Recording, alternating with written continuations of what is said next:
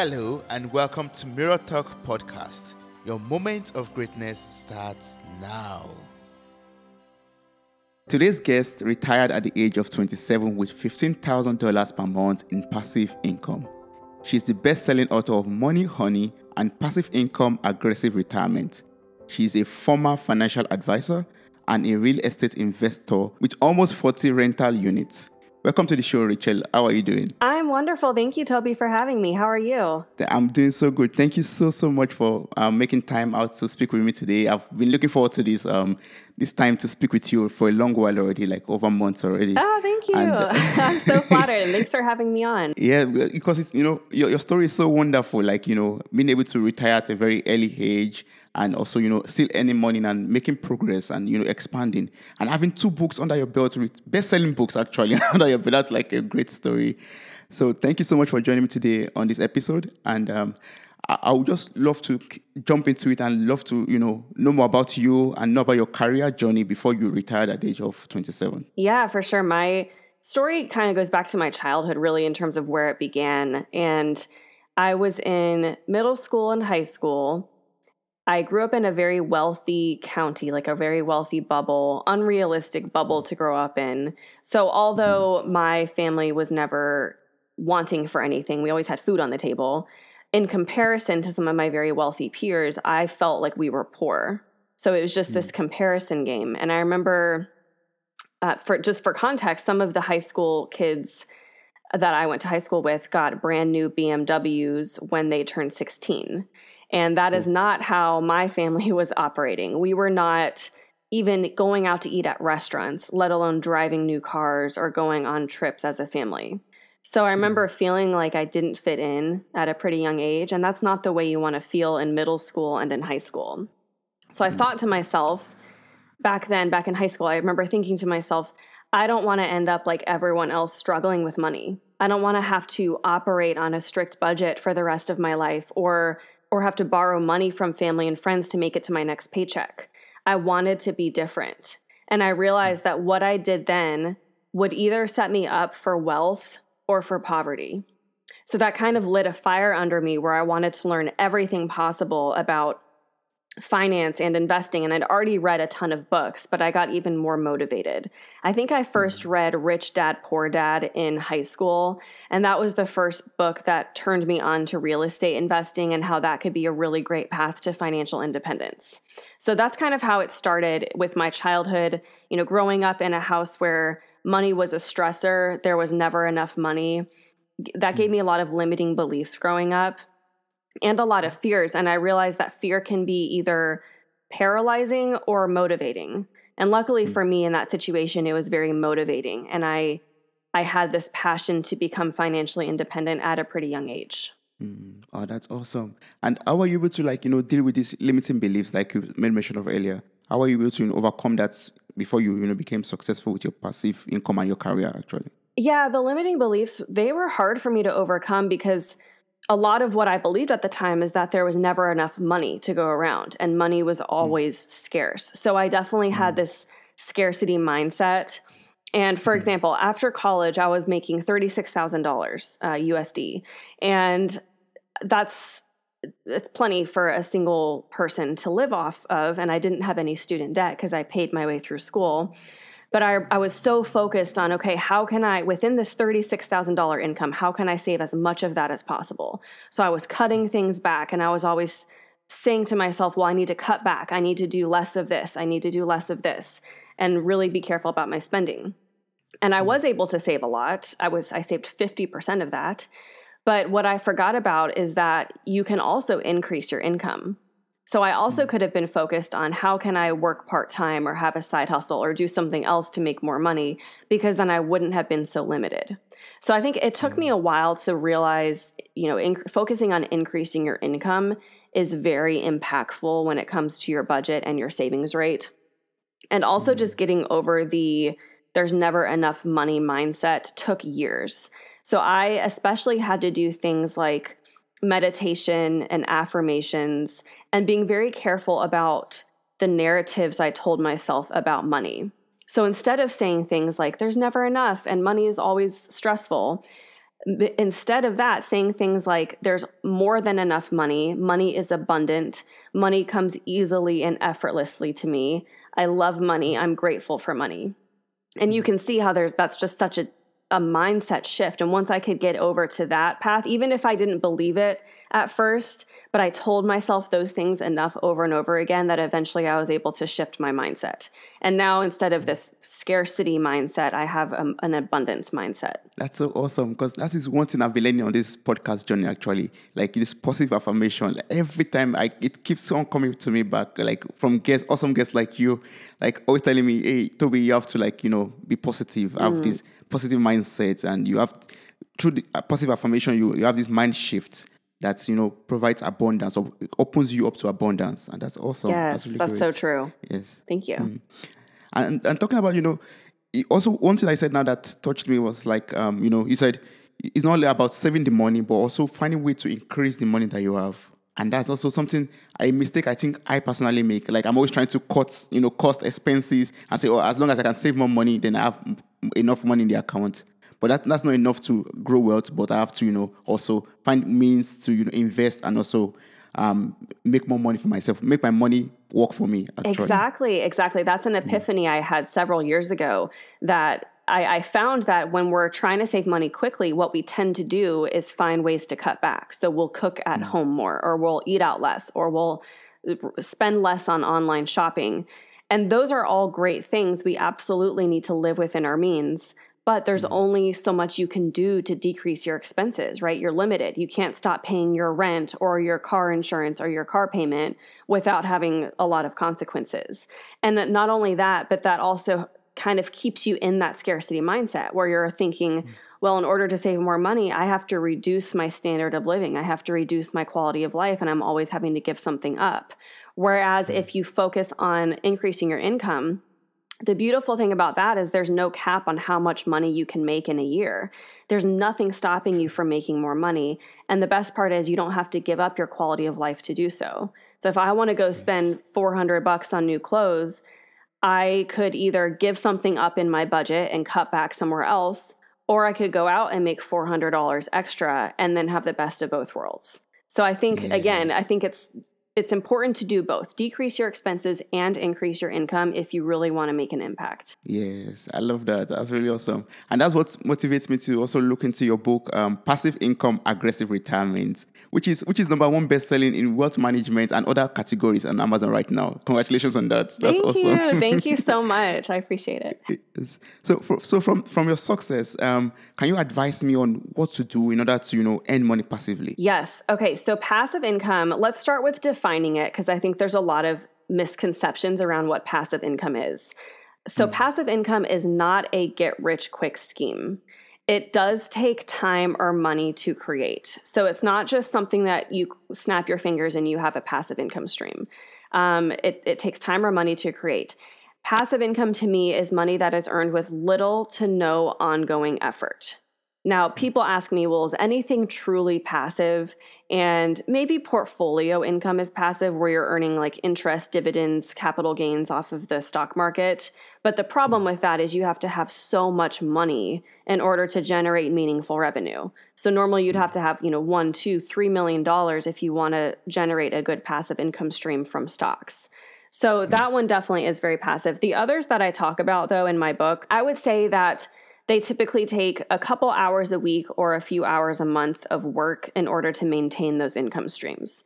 So, no, it's not completely passive, but compared to a nine to five job or a 40 hour a work week full time salaried job, to me, it's very, very passive.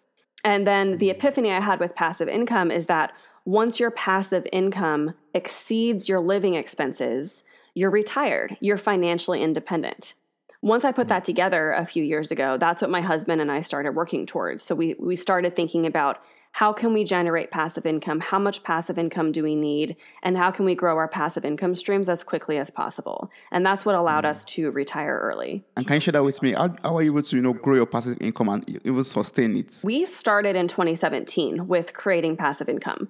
Before that, we didn't have any passive income. We were both working full time and didn't have any side hustles or anything. In 2017, we invested in our first rental property, which was a duplex in Kentucky.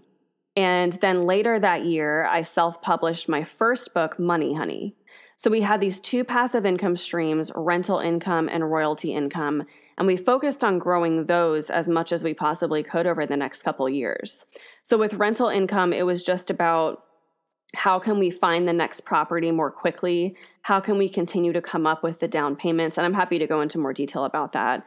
And then with the book royalties, it was hard to grow my book sales at first because I was still working full time. We were managing our rentals on the weekends. Like, I just didn't have a lot of time to invest into marketing my book. So it stayed flat. I think I was earning around $1,000 a month from my books for the first year. Um, hmm. I just didn't have time to invest into it. But once I quit my job in 2019, I was able to launch my second book and then devote a lot more time to my business and create online courses and create programs. And now I'm earning hmm. even more from my business, Money Honey Rachel, than from my rental properties. You said you were going to explain you know, some things we could do, like maybe for rental. Um, maybe we could talk about that later down um, during the conversation. Yeah.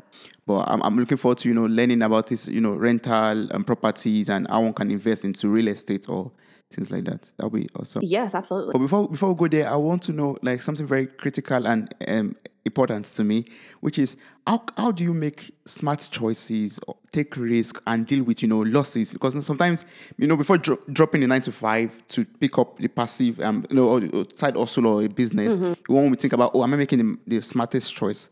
Am I making am, am I taking a big risk? Um, if I lose everything, what will happen to me? So how do you make the smart choice?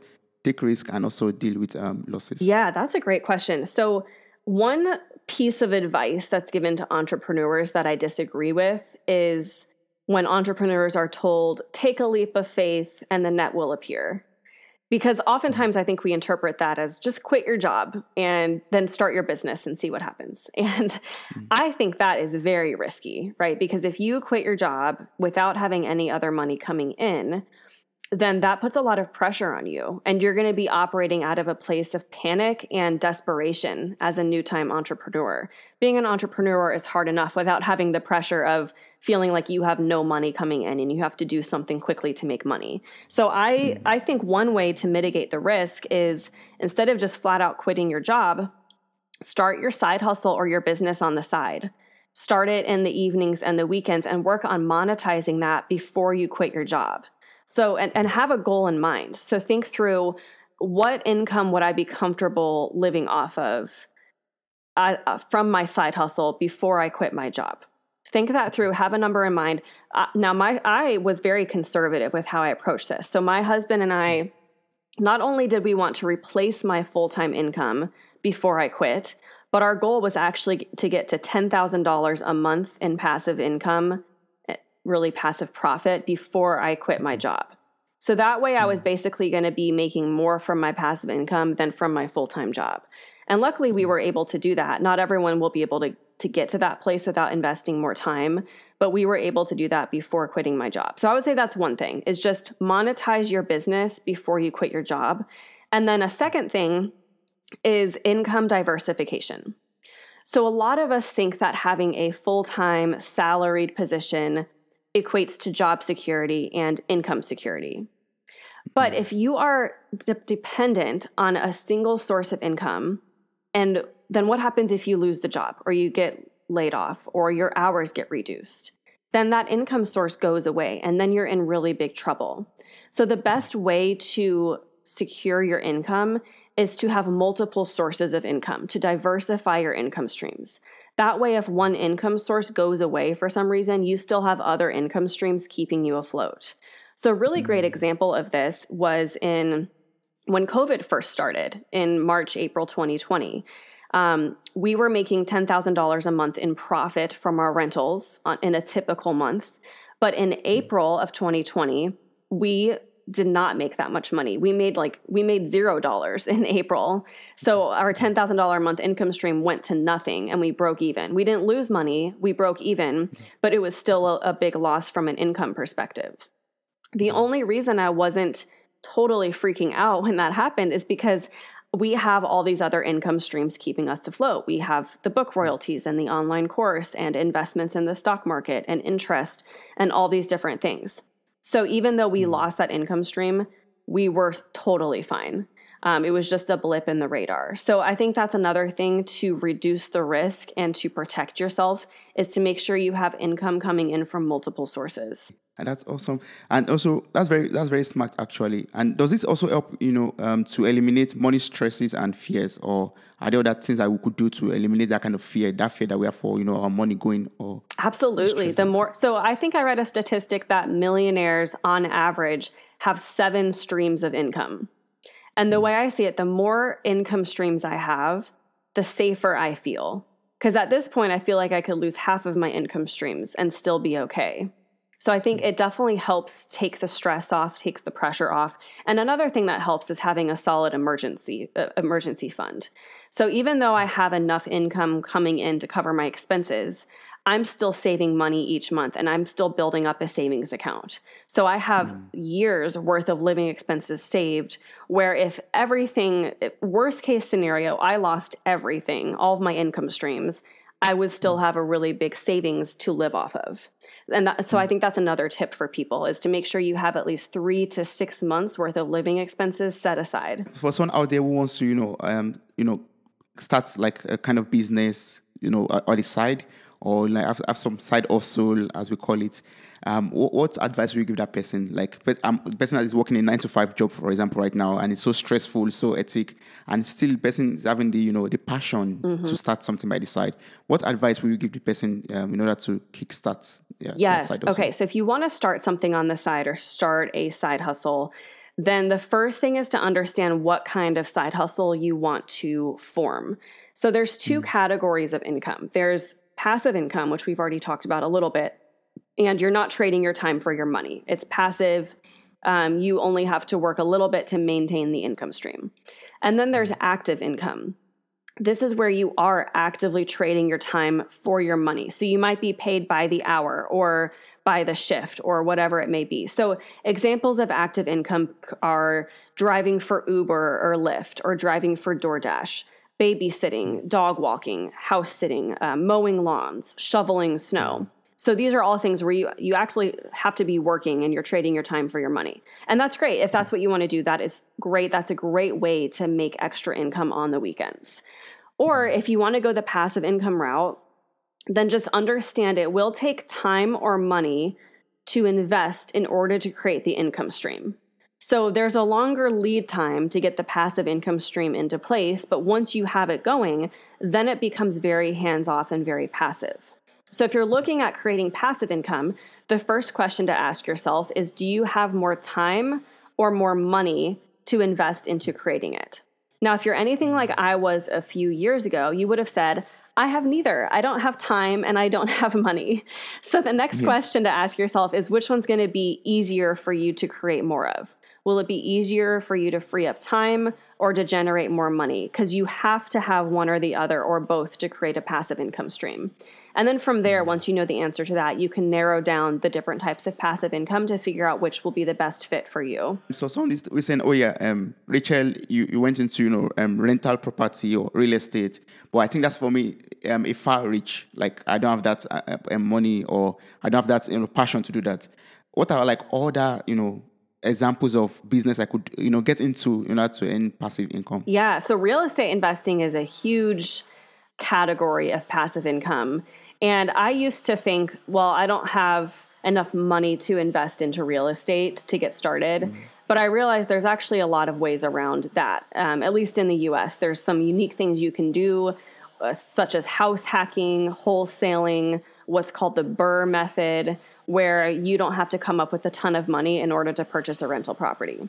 However, if you're not interested in owning property, you don't want to be a landlord, you can still enjoy the benefits of real estate investing through other means. So you can invest in REITs, real estate investment trusts, which is like a stock market investment, and you can earn profits and dividends from that. Um, you can also invest in crowdfunding platforms such as Fundrise. So I have money invested in Fundrise, and it's a really cool platform where I'm kind of like indirectly owning real estate through their platform, and then I get a quarterly dividend from that. So that's another good mm-hmm. option without having to have the hassle of finding the property and managing the property. So that's one category is is rental income. And then another there's there's so many different passive income streams, but another category is royalty income. So royalty income is typically when you create a piece of literature or a piece of art that you create once and is sold over and over and over again. So all of mm-hmm. the effort into creating the passive income stream happens in the very beginning. And then once you have that product created you can just sell it over and over and over again. And that's that can be very passive if you set it up the correct way. So examples of that would be self-publishing a book. And that's one of my big income streams. I make between five to ten thousand dollars per month in profit from my two books. So you can self-publish a book. Anyone can do it. Another idea would be to create an online course or some other type of informational product that you create once and sell over and over again. Or like a digital download. You know, there are people on Etsy that create wedding invitation templates or whatever templates, and it's just available as a digital download. They create it once and then people can download it over and over again forever. So, royalty mm. income streams are great because they typically require more time than money up front. And I feel like for most people starting out, that's what they have. They have more time than they have money. For example, with Money Honey, I spent $560 to launch my first book. So it, it wasn't a ton of money. It was mm. some money that I had in savings, but most of the effort in, in writing and launching my book was the time that I had to put into it. So those that just mm. gives you a few ideas, rental income, royalty income. There's a ton of others, but um, in, in the book, I outline 28 different income streams. So trust me when I say there is something out there for everybody. Yes, yes. Um, I'm going to encourage everyone to pick up the book, a copy of the book, Passive um, Passive Income. I'm going to place the link in the show notes for this episode, so you could just click on it and you know um, get get it on Kindle and read it. And thank you. Get blessed from from it. Yes, and it's so awesome that you made mention of um, money honey already because in this um, awesome book of yours, you you write about you know seven step guide for getting our financial stuff together. so yeah, um, you know, now that we've gotten our passive income in place, we're having this multiple stream of income. We have to, you know, manage our finance mm-hmm. also. So, but what I would love to know what inspired you to write this book apart from this, and um, can you walk me through this seven-step guide? Oh yeah. So what inspired me to write this book is that I used to be a financial advisor. And so in my mm. early 20s, all of my family and friends came to me for financial advice, which was great. That is what I love to do. I began to wonder though, well, why aren't they reading books or learning on their own? And then I had mm. this aha moment where I realized, oh, yeah, that's because personal finance is boring for most people, right? It's overwhelming, yes. it's intimidating, it's mm. complex. No wonder mm. people don't like to learn about it. So I thought to myself, well, how can I make this topic sassy and fun and simple? And that's where the mm. idea for Money Honey came from. So it's really a book mm. that's designed to make this boring, overwhelming topic into something that's easy and fun to learn about. And it's resonated the most with female millennials because I truly was writing it for like my best friend or my sister. So that's why I wrote Money Honey. Um, there's a lot of great money management tips in there, and I'm happy to share as many of them as you want. But one of the things that I tell people, because I get asked a lot, well, where do I start? If I'm just starting with trying to get my finances in order, what is the very first step?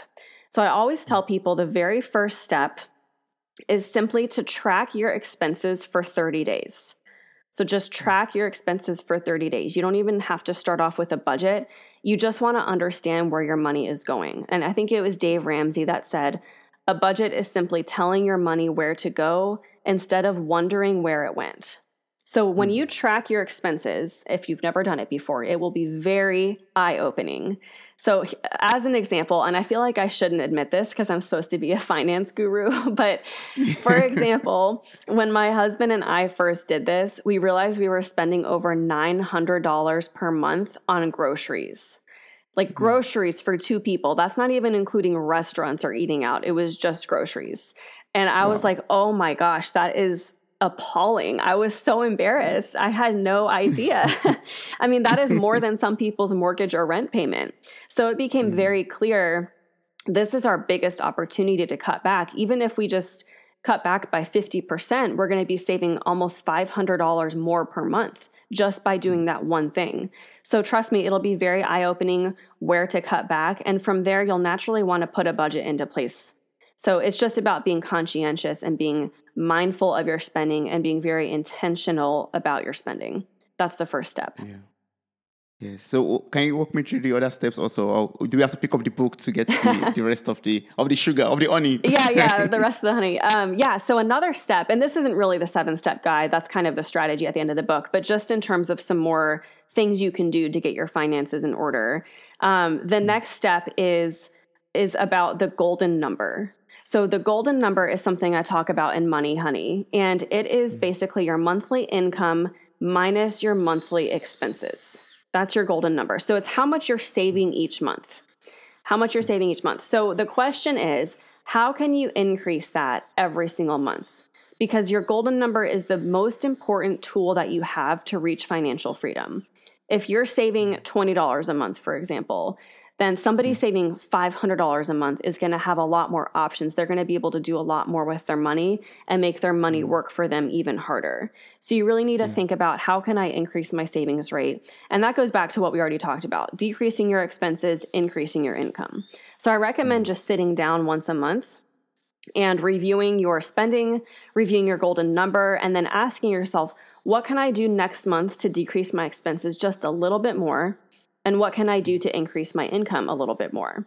I think with budgeting, I hate the word budget because it's such a dreaded topic and it's such a dreaded word. Um, I don't know about you, but I've tried to budget before where I was so restrictive and I just made it so strict that I overspent like in the first few days and then immediately mm. felt like a failure. The problem, mm. though, was that I just wasn't being realistic. And so I think a lot of people struggle with that where it's like they go gung ho on their budget and they decide they're going to cut back all this stuff all at once and then it's so restrictive. It's just not even real. Mm. So it's you're almost you're setting yourself up for failure. I think yeah. a better way to do it is go one category at a time. So for example, in the first month, how can you reduce your food budget by 25%?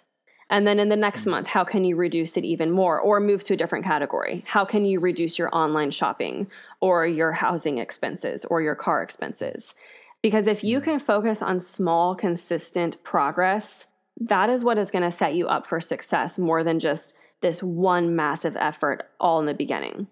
So that's what I would mm-hmm. say. Just be gradual, be um, easy on yourself like don't be too hard on you you are going to make mistakes and that's fine just get back on track. And over time yes. as long as you're making that small consistent progress you'll make enormous progress over the years. Yes. And talking about savings um you talked about you know four buckets savings strategy. Yes. Is, is it, does it involve this or is there, is there another strategy to savings? Yes. So the four buckets is a strategy i talk about in money honey. And i came mm. up with this. This is one of the things that's resonated the most with my readers is the four bucket strategy. I came up with this because savings always felt like such a complicated thing because it's like, well, I'm saving for all these different things. I'm saving to fly home on Christmas, or I'm just saving so I can get drinks next weekend, or go on a trip, or save up for college fund, or retirement, or a wedding. So there's all these different things that you're saving for. How do you make yeah. progress towards all of them without dropping the ball? So I always felt it was very confusing, and that's why I came up with the buckets. The four buckets basically breaks down your savings goals goals by timeline. So like when you will need that money. Bucket number 1 is for emergency savings. And I always recommend you keep at least $1,000 set aside in bucket number 1.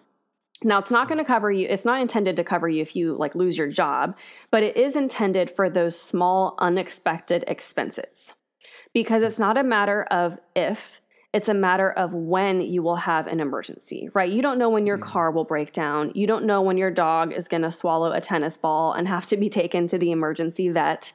So that's what mm. that bucket is for. It's basically so that you don't have to put something on a credit card and go into credit card debt. Mm. So $1,000 emergency savings, that's bucket number one.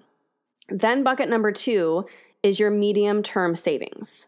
So, not only do you want to use this as more of like a backup emergency savings account and have at least three to six months worth of living expenses set aside, but you also mm. want to think about okay, what are all the things I'm saving for within the next 12 months? You might be, if you're in college, you might be saving for books for your next semester of college. Um, or mm. you might be saving for a trip that you want to take in the next year. So you want to think mm. about all the things you're saving in the next 12 months, and that will be held in bucket number two. Then you have bucket number three, and this is for long term savings. So think of things that are more than, more than a year away, but before retirement. This normally includes bigger ticket items like an engagement ring, a savings account for a wedding, a down payment for a house. These are all the things you're saving for for the longer term. You'll want to keep those in bucket number three. And then bucket number four is for retirement. And I wish I could tell you, here's how much you need to save in bucket number four, but I can't. It's anyone's best guess. And that's because no one can predict how long they're going to live. So it makes a hmm. big difference for somebody that lives until age 70 and only needs to fund five years of retirement versus someone that lives until age 100 and needs to fund 35 years of retirement. So it can obviously hmm. vary widely. But I have seen studies that cite that millennials will need to accumulate at least $2 million USD by the time they're they're 65 in order to successfully retire. So chances are mm. it's more than you think. Like that's a huge number, right? That sounds very yes. intimidating, very overwhelming. Mm. It's more than you think, which is why focusing on your golden number and saving as much as you possibly can now is the absolute best thing and the most important thing you can do. No, in the first bucket that is for emergency, you said we should put like 100, I'm sorry, 1000 US dollars into it for, you know, in case um, the dog swallows the tennis yes. ball or in case my, I have a flat tire on, on the highway, for example. But um, for the other buckets, um, do you have like the amount we have to put into this, like or percentage of our income or savings that we have to put into this? So good question. So when you're saving for the buckets, you want to save for them mostly in order. So you you want to contribute a little bit to bucket number four, like a little bit to retirement each month. You just want to get into that habit. Um, your mm-hmm. retirement account, if you're in the U.S., might be a 401k or an IRA or it could be something else if you're in another country. But otherwise, mm. you will fill up the buckets consecutively. So you'll fill up bucket number one first, you'll get that $1,000 set aside. Then you'll fill up bucket number two. And the amount that you need for bucket number two depends on your own living expenses and on the things that you're saving for in the next 12 months. So you'll mm. save for that one next, and I recommend keeping that in an online high yield savings account. And then once you have that full, then you'll work on bucket number three, which is typically like one of the bigger buckets, and that takes a little bit more time. And because mm-hmm. bucket number three is for the long term, I recommend investing that in the stock market. Some people ask, mm. well, why not invest bucket number two in the stock market so it can earn more money? Um, there's a mm-hmm. couple reasons. Number one is that I want to be able to access that money relatively quickly. But the main thing is that if you buy and sell stocks, within a 12 month period, at least in the US, you have to pay short term capital gains tax. So that's you have to pay a higher tax rate on it. So I recommend only investing in the stock market if you're going to hold on to your investments for at least 1 year. So that's why I say mm. keep bucket 2 in a savings account and then put bucket number 3 long-term savings into an investment account where it can grow over time. You already answered the question that, that came into my mind. Like I want to ask how many bank accounts am I meant to open in order to, you know, have all these buckets and well now you, you have to put some in the stock market, put some in 401k and Yes, then we have our savings accounts to keep like the emergency fund or something. Yes, so different accounts. You know, the the emergency fund could just be kept in cash or checking because you want it to be liquid. Bucket number mm-hmm. two in an online high yield savings account. Bucket number three in an investment account, like in the stock market. And then bucket number four is going to be in a retirement account. So that kind of just gives okay. like a broad overview. But yeah. So for, for, for the moment right now, like um, we have this money in, in, that's coming in from our passive income. We are saving our money. Are there like some other money management skills that I can develop in order to, you know, build wealth? Yes, absolutely. So we haven't talked about debt yet. And I like talking about debt because mm. there is such a thing as like I call it tolerable debt in money honey versus bad mm. debt. Okay? Mm. And Dave Ramsey likes to say all debt is bad. And I don't agree with that because I think if you can use debt in a smart way, it can actually really help you build wealth. And I'll get into an mm-hmm. example. But the first thing to go is consumer debt. So, credit card debt is one of the biggest obstacles to achieving financial freedom because you're paying such a high interest rate on the money that you're borrowing. Normally, if you mm. have a credit card, you're paying 20 or 25% in interest. So, if somebody has credit card debt, I typically tell them, let's aggressively pay that down as quickly as possible so that that's gone. And then you can focus more on investing in the stock market and building passive income. So, consumer debt mm. is kind of the first thing to go.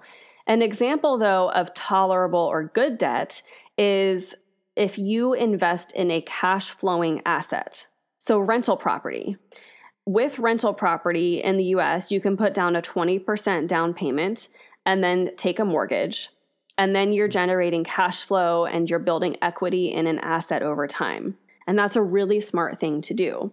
There is definitely something to be said for being over leveraged and taking on too much risk and taking on too much debt. So you want to watch out for that. But typically, I think if you're putting 20 or 25% down on a rental property, you're pretty safe. And that's what I've done with all of my rental properties. So that's an example of what I would consider tolerable debt. You know, anything where you're investing, borrowing money and investing money to earn cash flow or for an appreciating asset.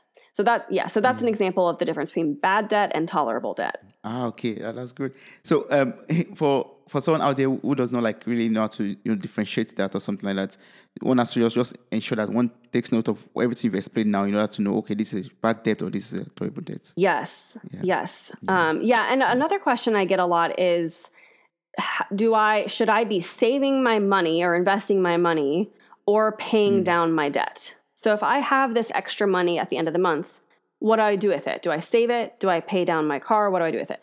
So the the easiest answer to that is to look at the interest rates and always hmm. put your money towards the higher interest rate.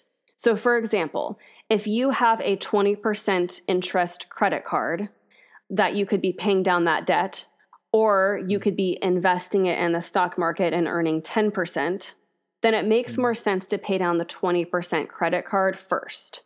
So that's the order you should go in. Another example if you could um, invest it in the stock market for 10% or pay down a student loan that's charging you 4%, it makes more mm-hmm. sense to put any extra money towards investing in the stock market because you're going to get more mm-hmm. bang for your buck. So, does that make sense? Kind of just putting it towards the higher yes. interest rate, whether it's like one that's hurting you or one that's helping you, the highest interest rate always mm-hmm. makes the biggest impact. The highest interest makes the biggest impact. Yeah, yes. And talking about investment, you in your book Money Honey, you talked about you know the four golden rules for investing. Yes. Can can you walk me through these four four rules? Yes, if I can remember them. Let's see. Okay, I think rule number one in Money Honey is um, buy low, and rule number two is sell high. So hmm. you always want to buy in this, and there's a caveat to this, but in general, if you can, you always want to buy when the stock market is at a low. So when it went hmm. down for COVID, a lot of people were panicked and they were selling their stock when in reality, that was almost the best time to buy stock because you can kind of look at it like, oh, stocks are on a discount, they're on sale. Mm-hmm. So let's buy now when the market is low. And then on the vice versa end of that, sell high. So try to avoid selling when the market's going down. You know, when something like COVID is happening, avoid selling then. Instead, buy when we're at a peak or sell when we're at a peak. Now, I will say though that it is impossible to time the market. So, in general, this is just something to be aware of, especially if we're going into a recession or the stock market is going down a lot. A lot of people's um, instincts are to sell and to get out. So, the point of that rule is to just say, hey, don't sell stay in the market, um, keep investing in the market, and don't try to time the market. There's a quote that says, Time in the market is better than timing the market, which is so true. Mm. The longer you stay in the market, that's more impactful than like trying to time the market or predict what's going to happen. So those are two things, two of the rules. And I think you might have to remind me on rule number three or number four. I think one of them was to invest for the long term. So it kind of mm. goes back to just knowing that historically the stock market has always gone up. So, yes, it's mm-hmm. volatile in the short run. It'll go up and down mm-hmm. on a day to day, month to month, year to year basis. But historically, mm-hmm. over the long run, it's always gone up. And so that can help you just emotionally make better decisions. Um, and then the last one might have been to set it and forget it. So I mm-hmm. when I first started investing in the stock market, I was tempted to check my investments every single day. And that caused me a lot of angst and anxiety because it would be down one day, it would be up the next. I'd be like, "Oh my gosh, my money is going mm-hmm. down, it's going up, it's fluctuating, this is stressful." Then I learned mm. that out of sight, out of mind. So I check my investments maybe once or twice a year. But the best way I've learned to manage my portfolio on an emotional level is just to not look at it. Because I know mm. it's going to do its job over the long run. So I just need to be trusting of that and not try to like day trade and not try to micromanage anything. So set your investments and don't check on them all the time and just let them do their thing. Put the money there, set and invest and just let it grow, let it yeah, yeah yes, do its thing. Exactly.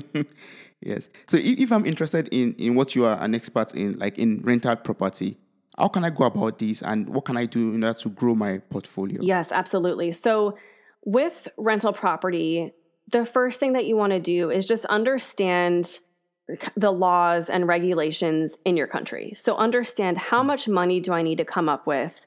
What does it look like to get a mortgage? What is the property tax situation? What is the insurance situation? Mm. Because while I can speak for the US, it's different in every single country. And once you have a mm. basic understanding of that, then you can start looking for rental property. Um, you really want to understand location. So, what locations are growing where are people moving to what's up and coming that tends to be a good good place to invest in and are you willing to be a long distance landlord or not so do you want to invest somewhere that's 20 minutes from you or are you willing to invest somewhere that's an hour or two or three hours away from you um, so that's something to understand and then for new investors there a lot of them make a mistake that they think that the, it's the rental income so they take the rental income minus the mortgage payment, and mm. what's left is their profit. Okay, so that's what they think.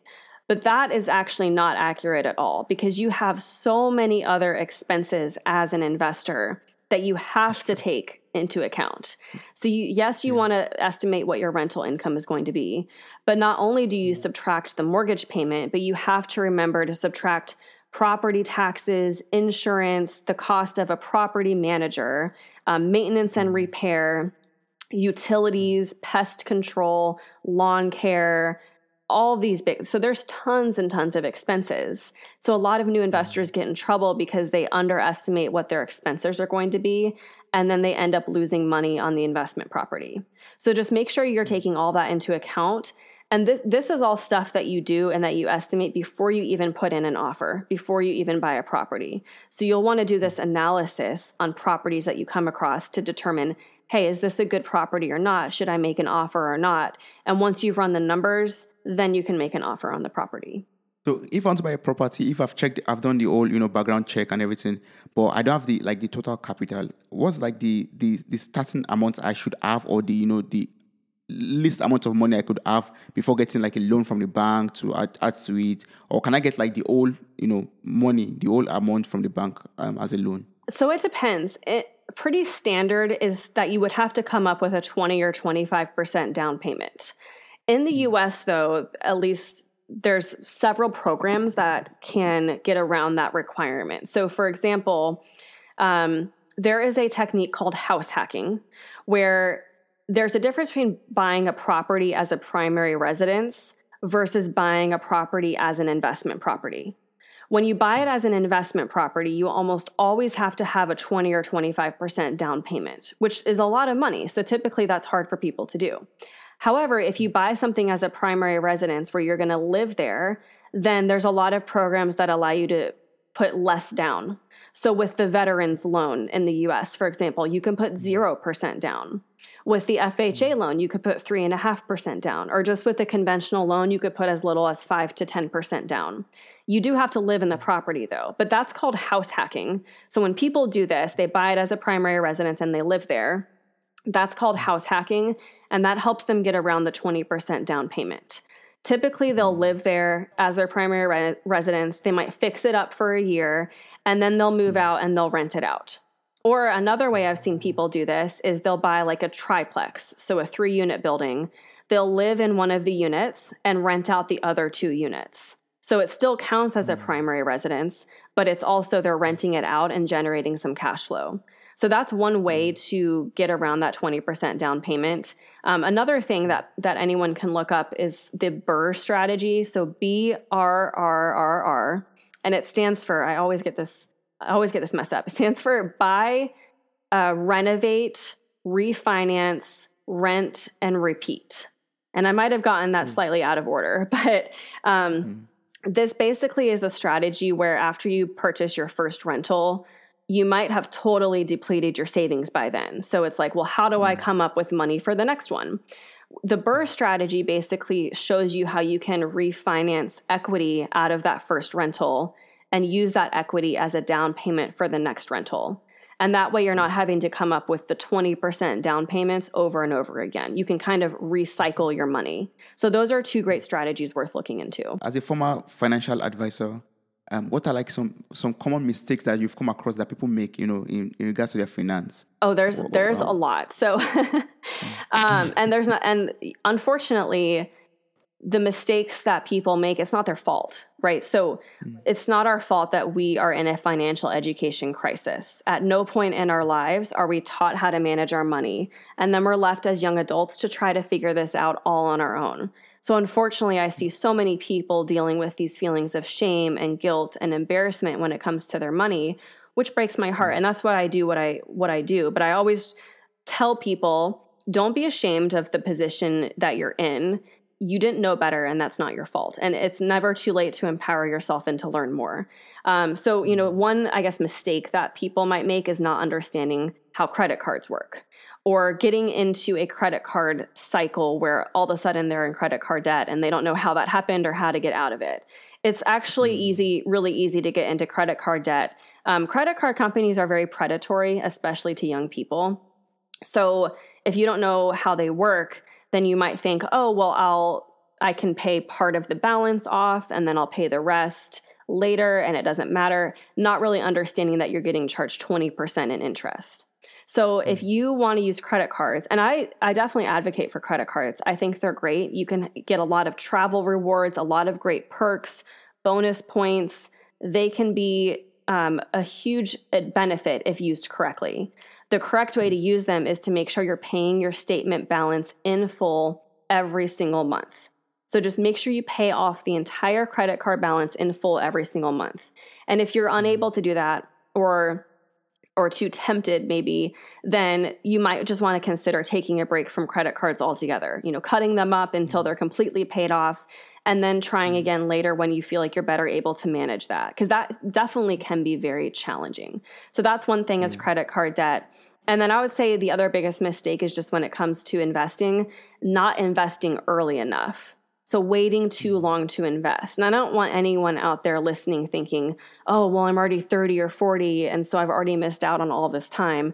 No, it's not too late, right? The best time to plant a tree was 20 years ago. The second best time mm. is today. And you still have a lot of time to take advantage of the compounded gains over time. But just make sure you're getting invested as early as possible. And if you're not invested yet, get invested today. Mm, and that's awesome. So for that, that's one. This are like some mistakes that we could, you know, avoid or some things that you know, like you said already, like the best time to start investing is right now. So we should have it in mind that we, we, we've not made a mistake by not investing 20 years ago. We could start now also actually. So, are there like some other other tips that we we didn't talk about, or you know, some other advices that you advice that you love to give us in order to you know become you know financially free? Also? Yeah, well, I think it, what I'd love to share kind of goes back to passive income. I truly think passive income is the most attainable way to achieve financial independence. And here's why. Hmm. The way that we've traditionally approached retirement is what I call the nest egg theory. And this is where mm. we work for 40 years, we work a nine to five job, and we save up money so that we have this nest egg saved so that by age mm-hmm. 65, we can retire and live off of that for the rest of our lives. Now, th- mm. historically, this has actually worked pretty well. The problem is times have changed a lot, like in the last 20 years, and the way we're mm. approaching retirement has not changed at all. So, for example, the people in my generation are burdened by the cost of college. Costs of college mm-hmm. have risen significantly, placing an enormous burden, like student loan burden, on my generation. So that's something that's really held us back as a generation. Also, in the US, the Social Security Trust Fund is expected to be fully depleted by the year 2035. Okay, that is less than 15 years away. A little scary. So that's yes. that's a social program that we can't even necessarily rely on when we retire. And pensions are a thing of the past. So it's become harder and harder to successfully achieve this nest egg theory. And when you think about trying to save $2 million by age 65, like I don't know about you, but I don't know many multimillionaires. So that seems pretty challenging. With passive yes. income, what I love about it is that it's so much more attainable. To me, it's easier to generate five or six or eight thousand dollars a month in passive income than it is to try to save two million dollars by age 65. So I just want to encourage anyone out there listening that you absolutely can do this. It, no matter your age or your income, you can create passive income and still retire early. And the best time to start is right now. yes, exactly. so for someone who is already, you know, very excited to start to kickstart this thing, I'm going to encourage the person to pick up your two books on Amazon.